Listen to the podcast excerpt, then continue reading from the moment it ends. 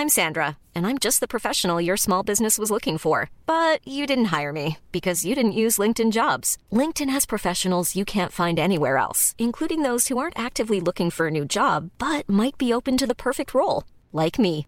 In a given month, over 70% of LinkedIn users don't visit other leading job sites. So if you're not looking on LinkedIn, you'll miss out on great candidates like Sandra. Start hiring professionals like a professional. Post your free job on linkedin.com/people today. Wow. Nice. Yeah. What you're hearing are the sounds of people everywhere putting on Bombas socks, underwear, and t-shirts made from absurdly soft materials that feel like plush clouds. Yeah, that plush. And the best part? For every item you purchase, Bombas donates another to someone facing homelessness. Bombas. Big comfort for everyone. Go to bombas.com slash ACAST and use code ACAST for 20% off your first purchase. That's bombas.com slash ACAST. Code ACAST. Everyone knows therapy is great for solving problems, but getting therapy has its own problems too, like finding the right therapist, fitting into their schedule, and of course, the cost. Well, BetterHelp can solve those problems. It's totally online and built around your schedule. It's surprisingly affordable too. Connect with a credentialed therapist by phone, video, or online chat, all from the comfort of your home. Visit betterhelp.com to learn more and save 10% on your first month. That's BetterHelp, H E L P. این اپیزود خلاصه‌ای بر شاهان شاهنامه است از ابتدای سلسله کیانیان تا پایان کیخسرو.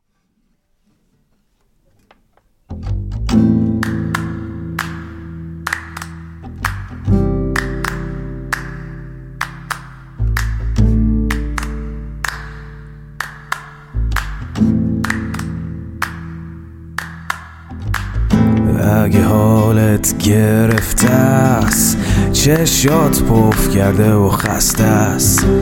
پاشو چای دم کن کیک تو فرن بشین و گوش کن به داستان این فن.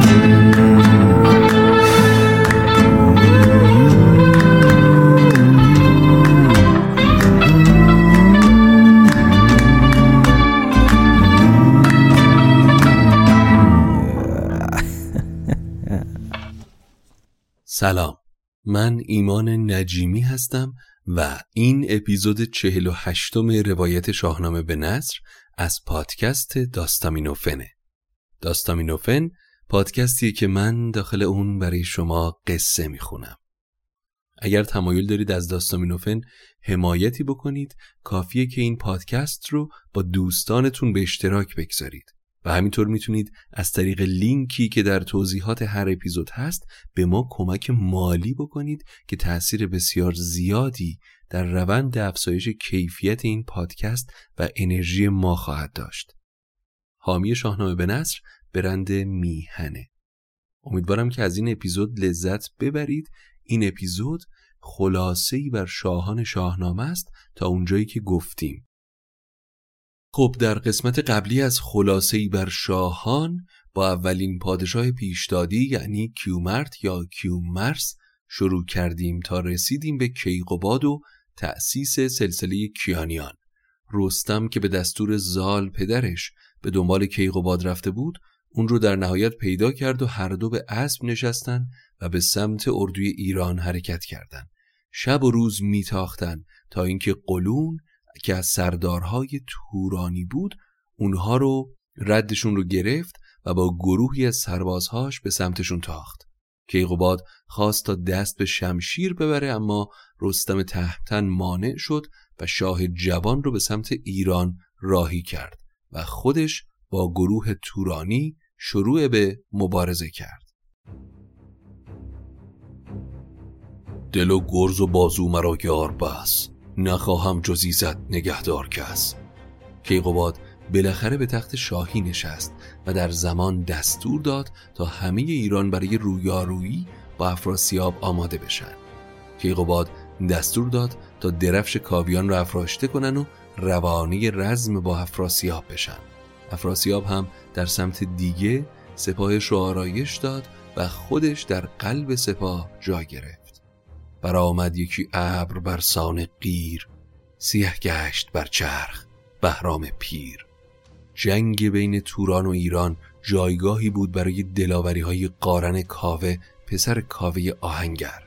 رستم جوان هم از جنگاوری قارن درس می گرفت دیدن هنر رزم قارن خون رستم رو هم به جوش آورد و پیش پدرش زال رفت و پرسید پدر افراسیاب تورانی کجای لشکر جا گرفته؟ که افراسیابان بدندیش مرد کجا جای گیرد به روز نبرد؟ زال در جواب پسر گفت پسرم هوشیار باش و عجله نکن که آن ترک در جنگ نرجده هاست در آهنگ و در کین ابر بلاست. درفشش سیاه است و خفتان سیاه زاهنج ساعد زاهن کلاه. شود کوه آهن چو دریای آب اگر بشنود نام افراسیاب. رستم به سمت افراسیاب تاخت. شاه توران دید جوانی نارسیده داره به سمتش میتازه. نام و نشونش رو پرسید. رستم تا به اسب افراسیاب نزدیک شد دست انداخت و بند کمر افراسیاب رو گرفت و از زین اسب بلند کرد تا پیش کیقوباد ببره. افراسیاب اما به سختی تلاش کرد تا خودش رو آزاد کنه و در نهایت با تقلای زیاد بند شلوارش گسست و به خاک افتاد و سپاه رو گذاشت و فرار کرد. سپاه توران شکست خورد و افراسیاب هم به توران پیش پدر شد و شکوه کرد که گناه این جنگ گردن توه که بیهوده پیمان صلح با ایران رو شکستی. چون اگر یادتون باشه در خلاصه قبلی گفتیم که با پشنگ شاه توران با زو آخرین پادشاه از سلسله قبل سلسله قبل از کیانیان پیشدادیان با اونها پیمان صلح بستن و دوباره توران پیمان رو شکسته بود. افراسیاب در نهایت پدرش پشنگ رو قانع کرد تا از ایرانی ها تقاضای صلح کنه و پیشنهاد داد که تقسیم ایران زمین رو همونطور که فریدون تصمیم گرفته بود میپذیری. پس دوباره صلح بین ایران و توران برقرار شد.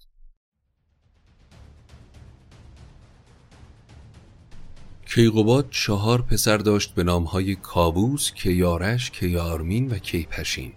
وقتی فهمید که به مرگ نزدیک شده کابوس رو فرا خوند و پادشاهی رو به کیکاووس سپرد. به سر شد کنون قصه کیقوباد. ز کاووس باید کنون کرد یاد. وقتی کاووس دومین پادشاه سلسله کیانی شد مملکت آباد و خزانه پر از گنج بود و این باعث شد غرور به کیکاووس چیره بشه به طوری که خیال می‌کرد از همه مردم بالاتر و قدرتمندتره. در یکی از همین روزها که با بزرگان به بزم نشسته بود و از بی همتایی و سعادتش حرف می‌زد یکی از دیوهای مازندران که خودش رو به صورت رامشگر درآورده بود به درگاه شاه وارد شد و در برابر شاه شروع به خواندن آوازی در وصف مازندران کرد. رامشگر افسونگر آنچنان زیبا مناظر مازندران رو وصف کرد که کیکاووس هوایی شد و تصمیم گرفت تا به مازندران لشکرکشی کنه همه بزرگان از تصمیم کیکاووس در شگفت بودند چرا که تا اون روز هیچ کدوم از پادشاهان ایران کاری با مازندران و دیوان و جادوانش نداشتند و به سمتش هم نمی رفتن. توس تنها چاره رو فرستادن پیکی پیش زال دونست تا مگر زال کیکاووس رو از این تصمیم برگردونه. زال هرچه به گوش کیکاووس خون تا از تصمیمش برگرده افاقه نکرد. که آن خانه دیو افسونگر است تلسم است و در بند جادوگر است. مران بند را هیچ نتوان گشاد مده مرد و گنج و درم را به باد. کابوس خودکامه به زال گفت اگر من رو در این مسیر همراهی نمی کنی با رستم پسر در شهر و دیارتون بمونید و خبر فتح مازندران رو بشنوید. کابوس به گیو دستور داد تا با هزار مرد جنگی به سمت مازندران حرکت کنه و هر از پیر و جوان رو دید از دم تیغ بگذرونه. گیو هم به دستور کاووس عمل کرد و به شهری رسید آبادان مثل بهشت. با گنج و گوهر فراوان. سپاه ایران مشغول قارت شهر شدند. از سمت دیگه خبر حمله ایرانی ها به شاه مازندران رسید. شاه مازندران پیغامی برای دیو سپید فرستاد و درخواست کمک کرد. دیو سپید مثل کوهی بزرگ از جا بلند شد و در جواب گفت ای شاه ناامید نباش. من مازندران رو از وجود ایرانی ها پاک می کنم شب که رسید ابری به سیاهی غیر آسمون رو فرا گرفت و باران سنگ به سر سپاه ایران باریدن گرفت. وقتی روز رسید چشم نیمی از سپاه ایران نابینا شد. کاووس با گروهی از همراهان و لشکرش به اسارت دیو سپید در اومدن و گنجشون به تاراج رفت. کاووس که حالا از پشیمان شده بود یاد پندهای زال افتاد. کیکاووس بعد از مدتی با تلاش فراوان تونست کسی رو به سمت ایران بفرسته تا خبر به زال بده و از اون کمک بخواد. زال وقتی خبر رو دریافت کرد رستم رو پیش خوند و گفت پسرم دیگه شایسته نیست که ما در زابل به خوشی بگذرونیم. عمر من از دویست گذشته و حالا نوبت توی که پهلوان این سرزمین باشی. حالا باید شتاب کنی تا دیو سپید و ارجنگ که سالار سپاه مازندرانه رو از میان ببری. برای رسیدن به مازندران دو راه داری. یکی اون که کاووس انتخاب کرد که راهی دراز و کم خطره و راه دوم که نزدیکتره اما پر از تیرگی و جادوه. تو باید برای نجات کاووس و بندیان راه نزدیک و پرخطر رو انتخاب کنی. رستم دستان ببر بیان رو به تن کرد و به رخش نشست و به سمت مازندران حرکت کرد. رستم ببر بیان رو به تن کرد و به رخش نشست و به سمت مازندران حرکت کرد تا این شروع هفت خانی باشه که رستم برای نجات کیکاووس باید ازش بگذره. خان اول.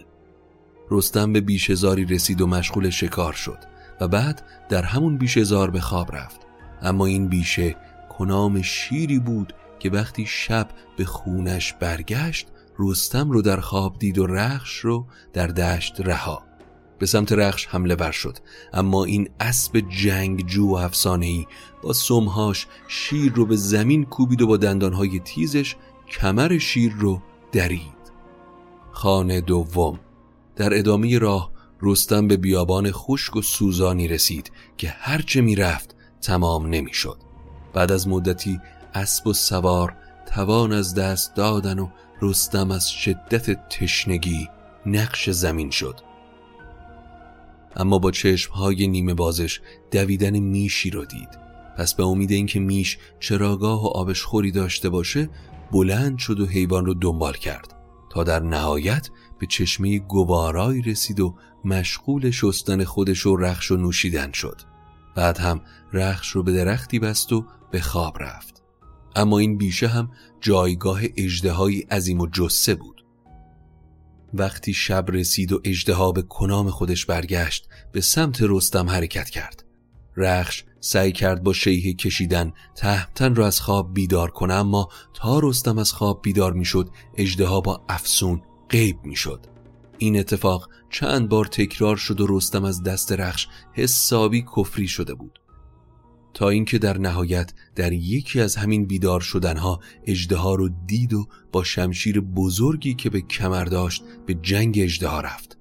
این بار هم در جنگ اجدها با رستم رخش که دید اجدها بر رستم برتری داره به کمک رفیق و همسفرش اومد و با دندانهای تیزش پشت اجدها رو پاره کرد و رستم با شمشیر سر از تن اجدها جدا کرد.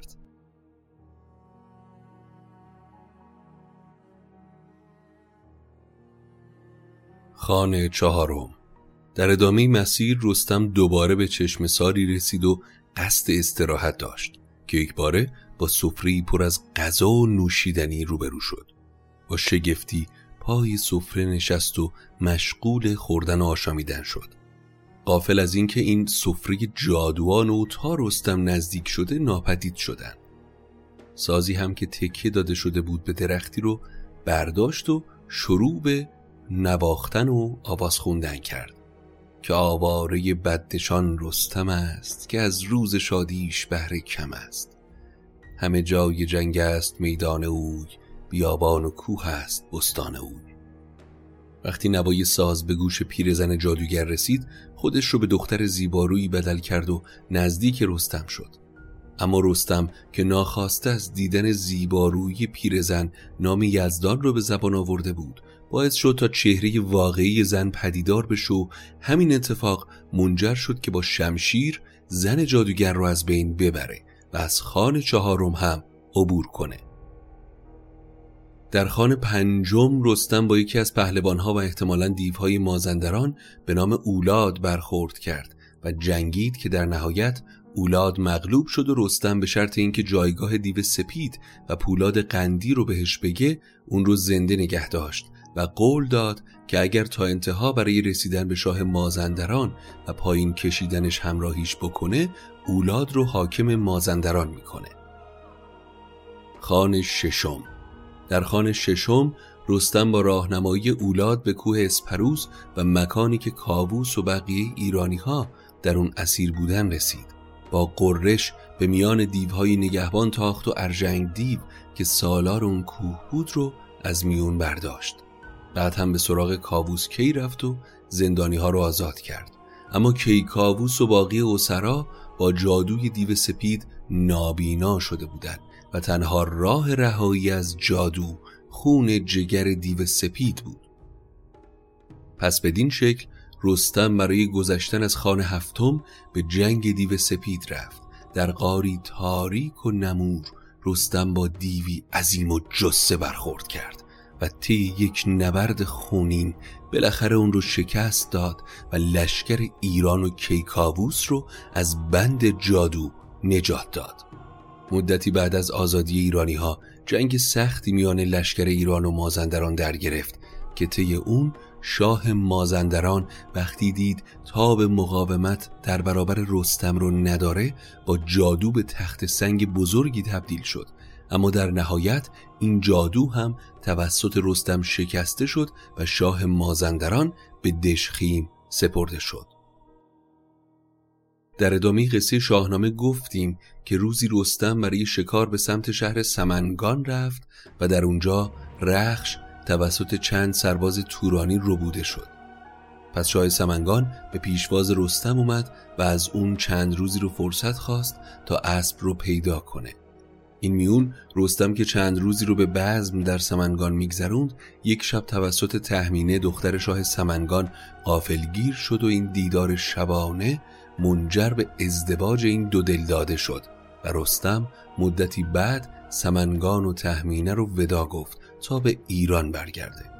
اما مهره رو به تهمینه داد و گفت که اگر فرزندی از ما به دنیا اومد و دختر بود این مهره رو به گیسوانش و اگر پسر بود به بازوش ببند. چون نه ماه بگذشت بر دخت شاه یکی کودک آمد چو تابند ماه. تهمینه نام کودک رو سهراب گذاشت. سهراب مثل پدرش رستم در نوجوانی کار پهلوانان می‌کرد و کسی یارای کشتی گرفتن باهاش رو نداشت. بعد هم که نام و نشان پدر رو پرسید و فهمید که پدرش رستمه تصمیم گرفت با لشکری به ایران بره و کیکاووس رو از تخت شاهی برکنار کنه و پدرش رستم رو به تخت بنشونه. چو رستم پدر باشد و من پسر به گیتی نماند یکی تاجور. سهراب کره از نژاد رخش پیدا کرد و آماده حرکت به سوی ایران و یافتن پدر شد.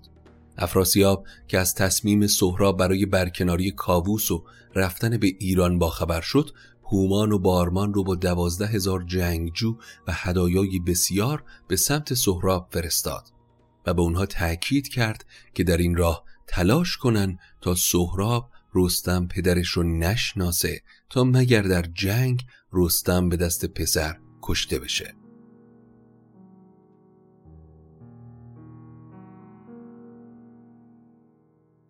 سهراب در اولین رویاروییش به دژ سپید رسید و با دختر جنگاوری به نام گردآفرید روبرو شد و بعد از جنگی تن به تن فهمید که مبارز روبروش دختری با موهای افشان و زیباست. به هر طریق دژ رو فتح کرد. خبر به ایران رسید که جوانی به همراهی سپاهی گران داره به این سمت میاد.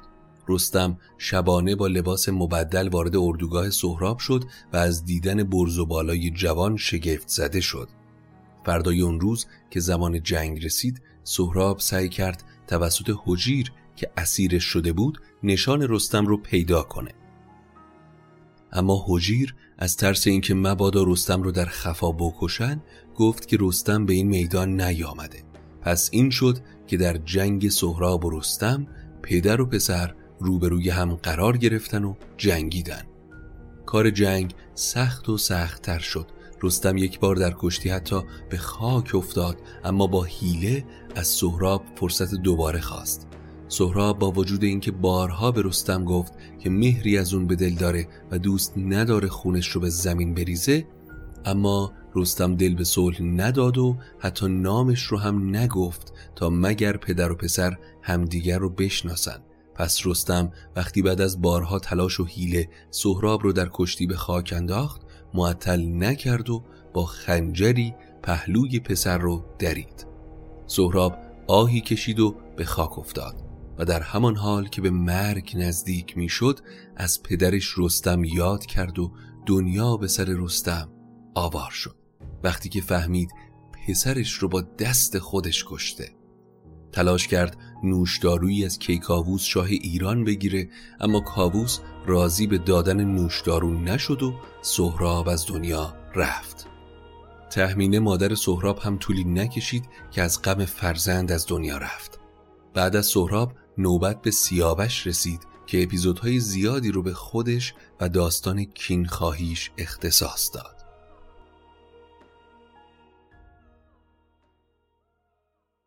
یک روز که توس و گیو مشغول شکار بودن با دختری برخورد کردند که از دست پدر فرار کرده بود. دختری زیبارو که برای وسالش به توافق نرسیدن و برای پادرمیونی دختر رو پیش کیکاووس آوردن. کیکاووس هم که قطعا می‌دونیم آدمی نیست که این فرصت ها رو مختنم نشماره. راه چاره رو این دید که با تصاحب دختر برای خودش دعوایی بین توس و گیو رو حل و فصل کنه. مدتی گذشت و دختر پسری به دنیا آورد به نام سیاوش. رستم که داغ پسر از دست رفتش هنوز در وجود شعله می‌کشید به درگاه کاووس اومد و از شاه درخواست کرد تا سیاوش رو به زابلستان ببره و هنر جنگاوری و زندگی رو بهش آموزش بده. سیاوش نزد رستم بزرگ شد و وقتی دوباره به پایتخت برگشت مادرش از دنیا رفت. اما این میون کاووس هم همسری داشت به نام سودابه که دختر شاه هاماوران بود. سودابه وقتی با سیاوش روبرو شد یک دل نه صد دل به جوان دل داد و روز و شب در تلاش این بود که سیاوش رو در خلوت ملاقات کنه. کاووس هم که فریب حرفهای سودابه رو خورده بود خیال می‌کرد سودابه می‌خواد برای سیاوش مثل مادر از دست رفتش باشه. سیاوش با دستور پدر و علا رقم میل باطنی چند بار به حرم سرای قصر رفت و هر بار که سودابه قصد داشت به جوان نزدیک بشه ممانعت کرد و در آخر کار به جایی رسید که جای علاقه نفرت وجود سودابه رو فرا گرفت و با داد و هوار مدعی شد که سیاوش قصد تعرض داشته و لباسش رو چاک چاک کرده. طولی نکشید که دست سودابه پیش کاووس رو شد.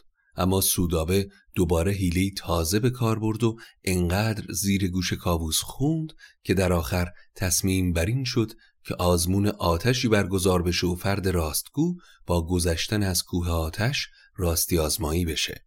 سیاوش پذیرفت که از آتش عبور کنه. پس به اسبش یعنی شبرنگ بهزاد نشست و از کوه هیزمهای سوزان عبور کرد و لحظه بعد در اوج زیبایی و وقار از سمت دیگه آتش بیرون اومد. کابوس با دیدن این نتیجه تصمیم گرفت سودابه رو گردن بزنه. اما سیاوش مانع شد و این اتفاق باعث شد بعد از مدتی دوباره سودابه با حیله و فریب کابوس باعث شکراب شدن رابطه پدر و پسر بشه. پس سیاوش که دیگه تاب و توان ماندن در ایران رو نداشت به اسب نشست و راهی شد. افراسیاب که از اومدن سیاوش به سرزمینش برای عبور مطلع شد پیران مشاور خردمندش رو فرستاد تا از سیاوش جوان استقبال کنه. دلیلش هم این بود که خب جنگی دوباره بین ایران و توران شکل گرفته بود که در اون افراسیاب با دیدن کابوسی که درش جوانی از ایران گردنش رو می‌زنه از جنگیدن منصرف شد و تصمیم به صلح گرفت و سیاوش علا رقم خواست کابوس که تصمیم به جنگ و خونریزی داشت سر عهد و پیمانش موند و صلح رو بین ایران و توران دوباره برقرار کرد و همین اختلاف نظر کاووس و سیاوش بود که منجر شد سیاوش از ایران بره. خلاصه سیاوش مهمان پیران شد و بعد از مدتی با دختر پیران به نام جریره ازدواج کرد. روزها برای سیاوش در توران زمین به خوبی گذشت و افراسیاب هم سیاوش رو مثل پسرش دوست داشت. بعد از مدتی به پیشنهاد پیران و برای ادامه دادن خون شاهی سیاوش با دختر افراسیاب یعنی فرنگیس ازدواج کرد. سیاوش شهر سیاوش گرد و گنگدژ رو ساخت و در آرامش زندگی می کرد اما گرسیوز برادر بدتینت افراسیاب هر روز زیر گوش برادر با حیله و فریب از توطعه و خیانت سیاوش می گفت این کار انقدر ادامه پیدا کرد که افراسیاب تصمیم گرفت که سیاوش رو بکشه تا مگر به دست اون کشته نشه. پس این شد با سپاهی به سمت سیاوش اومد. سیاوش به همراه سوارانش از جنگیدن امتناع کردن اما افراسیاب که مسخ حیله های برادر شده بود همه همراهان سیاوش رو کشت و سیاوش جوان رو به خاک کشید و دستور داد تا سرش رو از بدنش جدا کنن. فرنگیس همسر سیاوش و دختر افراسیاب سعی کرد از این اتفاق ممانعت کنه اما اون رو هم زندانی کردن. پیران که اون زمان در شهر نبود وقتی از اتفاق با خبر شد با سرعت خودش رو به سیاوش گرد رسوند اما دیگه دیر شده بود. و سیاوش جوان کشته شده بود. پس به سمت دشخیمان رفت و فرنگیس رو از زندان بیرون آورد و در کاخ خودش در کنار دخترهاش جا داد. خبر کشته شدن سیاوش وقتی به ایران رسید رستم به کاخ کاووس رفت و با خشم سودآور و کشت و کاووس رو به ناسزا گرفت. اما مدتی نگذشت که فرنگیس باردار شد و پسری به دنیا اومد به نام کیخسرو. کیخسرو با نقشه های پیران از چنگ افراسیاب جان به در برد و در نهایت وقتی به جوانی رسید گیو پهلوان ایرانی به سمت توران حرکت کرد و طی سالها گشتن و گشتن در خفا فرنگیس و سیاوش رو پیدا کرد و به ایران برگردوند. کیخسرو وقتی به ایران رسید کیکاووس دیگه پیر شده بود و پشیمان و غمزده از مرگ پسر تاج و تخت رو به نوش کیخسرو سپرد. از اینجا بود که سلسله جنگ های کینخواهی سیاوش شروع شد و تا سالها جنگ و خونریزی بین ایران و توران در گرفت. خیلی از پهلوانها در سلسله جنگ های کینخواهی سیاوش کشته شدند. نامی ترین پهلوانان توران در جنگ یازده روح کشته شدند. پسر دیگه سیاوش که از جریره دختر پیران بود با خیر سری توس سپهبد ایران به همراه مادرش کشته شد و جنگی که قرار بود برای کینخواهی پدر توسط کیخسرو کلید بخوره منجر به کشته شدن برادر و همسر دیگه سیاوش شد. در جنگ هماونکوه هزاران ایرانی و تورانی کشته شدند. در جنگ یازده رخ پیران نیک سیرت که بیژن را از پای چوبه دار نجات داده بود کی خسرو رو پناه داده بود و بزرگش کرده بود. سیاوش رو پناه داده بود اون هم به دست گودرز کشته شد. البته در این خلاصه ها ما فقط اشاراتی به قصه هایی که گفتیم می‌کنیم. مثلا داستان بیژن و منیژه یکی از زیباترین عاشقانه های شاهنامه است که اگر گوش نکردید حتما اپیزود سیوم و سی و یکم رو گوش بدید. در نهایت کیخسرو با کلید زدن جنگی به نام جنگ بزرگ کیخسرو که در اپیزود سی و هفتم بهش کلید زدیم و پرداختیم به توران تاخت و در طی سالها جنگ بالاخره سرتاسر سر توران رو از آن خودش کرد و افراسیاب تورانی بعد از سالها پادشاهی و سلطنت و زول پا به فرار گذاشت و به قاری پناه برد و روزگار میگذروند. اما بعد از مدتی توسط آبدی به نام هوم شناسایی شد و با اومدن کیخسرو و کیکاووس در نهایت به دست نوش یعنی کیخسرو کشته شد تا انتقام خون سیاوش بعد از ریختن دریا دریا خون از مردم دو سرزمین توران و ایران گرفته بشه.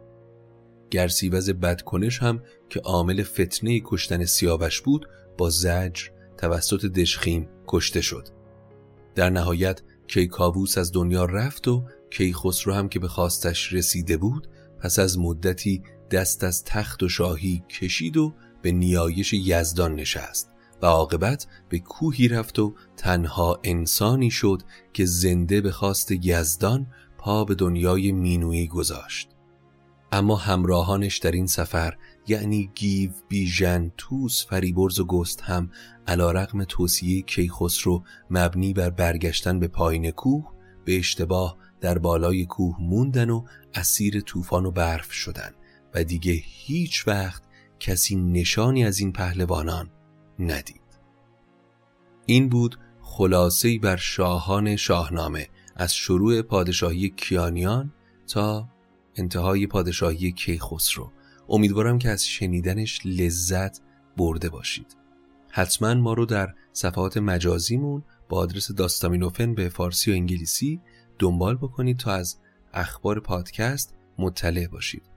اگر تمایل دارید به داستامینوفن کمکی بکنید بزرگترین حمایت شما اشتراک گذاری پادکسته و همینطور یک لینک ما در توضیحات هر اپیزود می‌گذاریم که دوستان داخل خارج کشور می‌تونن از ما حمایت بکنن تا چراغ این پادکست همواره روشن بمونه.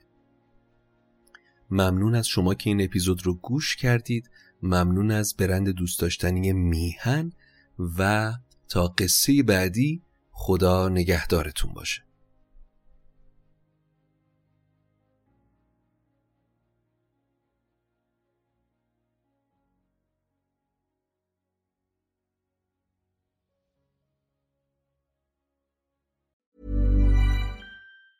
Planning for your next trip? Elevate your travel style with Quince. Quince has all the jet setting essentials you'll want for your next getaway, like European linen, premium luggage options, buttery soft Italian leather bags, and so much more. And is all priced at 50 to 80% less than similar brands. Plus, Quince only works with factories that use safe and ethical manufacturing practices. Pack your bags with high-quality essentials you'll be wearing for vacations to come with Quince. Go to quince.com/pack for free shipping and 365-day returns.